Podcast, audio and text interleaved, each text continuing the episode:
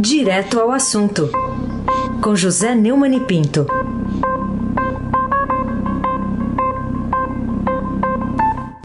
Oi, Neumani, bom dia. Bom dia, Raíssen Abac, Carolina Ercolim. Bom dia. Almirante Nelson e o seu pedalinho.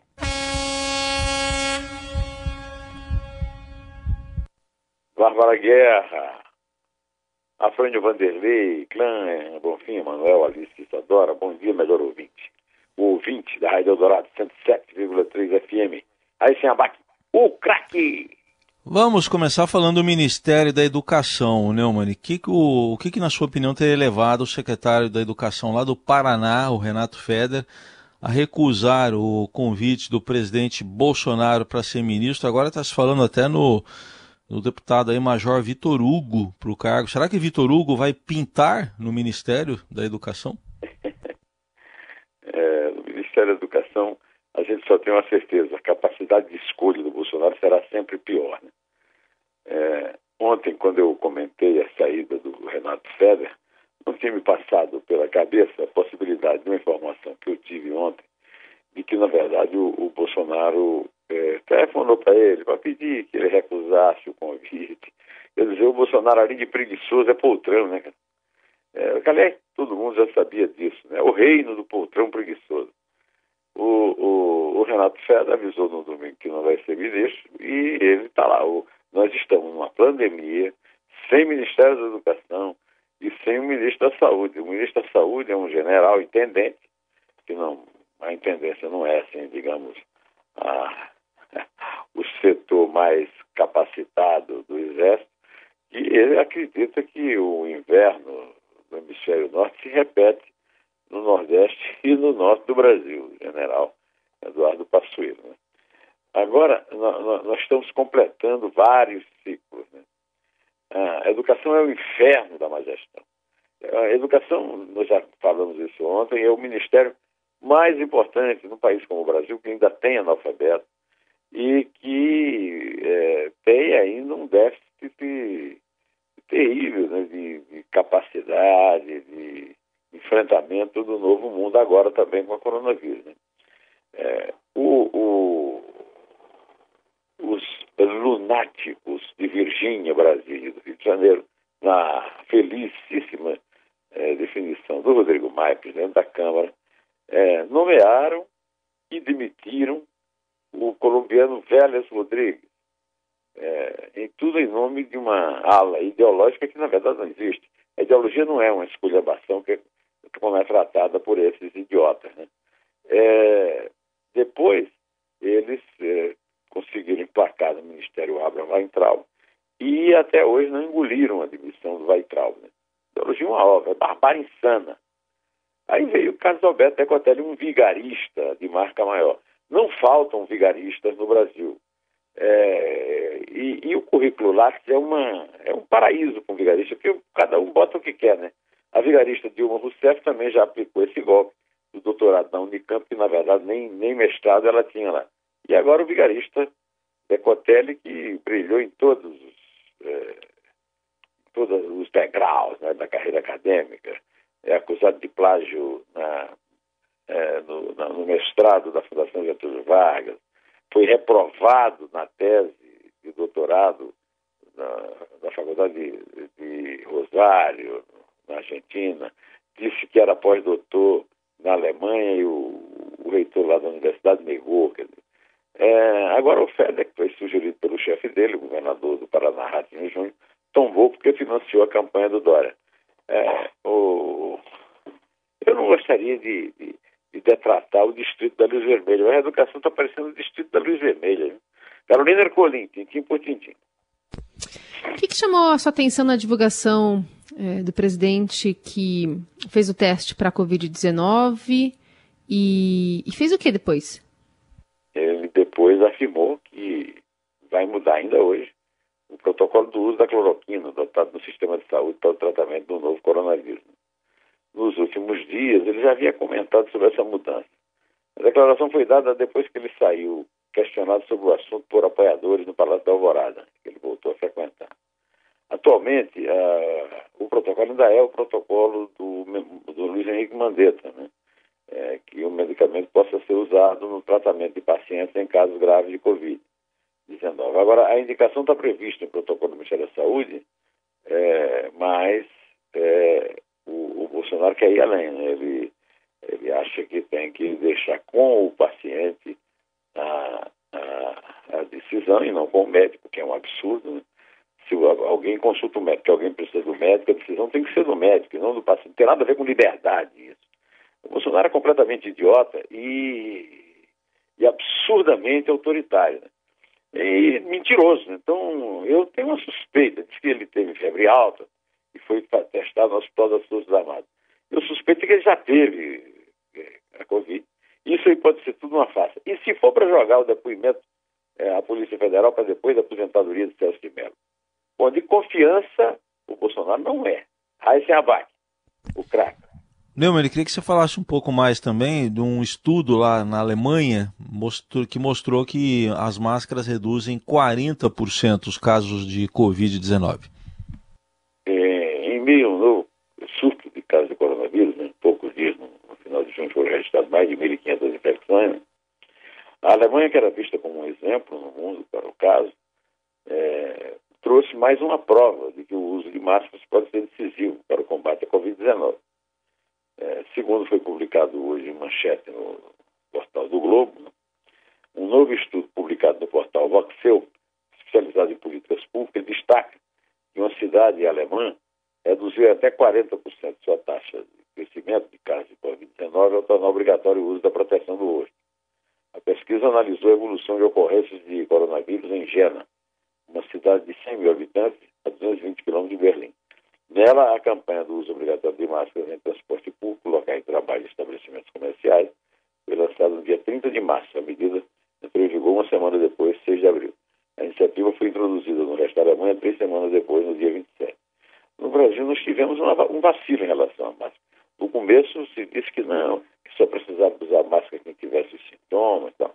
E depois não, foi sendo adotado aos poucos, só que Hoje, né, puxada pelo, pelo capitão Cloroquina, a população né, sai é, com a máscara, for o caso, até usada como se fosse um colar e não para proteger, é, o que está provado agora na Alemanha, que protege mesmo. Carolina Ercolim, tintim por tintim. Muito bem. Neumann, outro assunto para a gente tratar. É, o que, que você achou da, daquela carteirada que uma mulher fez numa ação de fiscalização no Rio de Janeiro, né? vigilância sanitária estava fiscalizando quem estava usando máscara, quem não estava, quem estava se aglomerando em bares. E no final das contas, ela não se saiu bem dessa história, duas vezes. É, saiu desempregada. Carolina, é, o Rio de Janeiro é o, é o, pior exemplo que se pode dar em tudo no Brasil, que é o pior exemplo que se pode dar no mundo. Né? Nós estamos numa volta acelerada para a barbárie, puxada por um presidente da República que é completamente insano, e, e que tem um QI assim, abaixo de 20, e, e, que faz a propaganda disso, aparecendo sem máscara, ou com a máscara no pescoço, ou puxando a máscara, ou abraçando e beijando as pessoas. Né? E aí as pessoas imitam, né? Então, o superintendente de Educação e Projeto de Vigilância Sanitária, o Flávio Augusto Soares Graça, de 52 anos lá no Rio, é, foi agredido por um casal, né? E, e, e, depois ele deu uma entrevista para o Globo dizendo que as agressões têm se intensificado nos últimos dias nas ações de fiscalização por cumprimento das regras de flexibilização da abertura da cidade. Tem faltado uma maior conscientização da população quanto ao seu papel, segundo ele. Mas a população já entendeu que não cabe mais. No Brasil, você sabe com quem está falando, e foi o que aconteceu com ele lá no Rio, né? É, em frente a um bar, na Barra da Tijuca. Ele depois doutor em medicina veterinária, casado, pai de dois filhos. Pois bem, apareceu um casal e, é, e a mulher apareceu na reportagem do Fantástico do domingo, ofendendo o, o Flávio, né? durante uma inspeção na Barra da Tijuca. Ela foi demitida depois da empresa onde trabalhava, já na manhã de ontem, por causa do episódio. Né? É, o, o, a empresa, Taesa, uma empresa privada do setor de energia, onde ela trabalhava, é, esclareceu em nota que o comportamento da funcionária não condiz com as normas dela, da empresa. E esses exemplos têm que ser dados. É, afinal de contas, realmente, como disse o, o, o Flávio, a, Flávio graça, é, não, não, não é mais momento de carteirada, principalmente ó, as cenas de, de multidão, né, de, não chega nem a ser aglomeração, aquilo é uma multidão nos bares do Rio de Janeiro, são péssimo exemplo. O Bolsonaro deve estar feliz com esse exercício do, do, do direito constitucional de ir e beber. Né? É, é, mas não é uma coisa é, é recomendável. É, aí se abarque o craque. Bom, Neumann, outro assunto aqui também para a gente tratar, é, a, a, eu queria que você falasse um pouco das explicações né, dadas para a constatação é, aqui de que no governo, que podem ser dadas para que no governo Bolsonaro, o maior contrato da ex-mulher do Frederico Wassef subiu três vezes, quer dizer, aumentou três vezes o valor. Por quê? Essa, pela notícia da UOL, os três reajustes dos contratos de, dessa senhora, que é, é Cristina Bonner, é, tida como ex-mulher do, do, Frederico Wassef, né, foram elevados em 116 milhões para 124 milhões num período de 15 meses.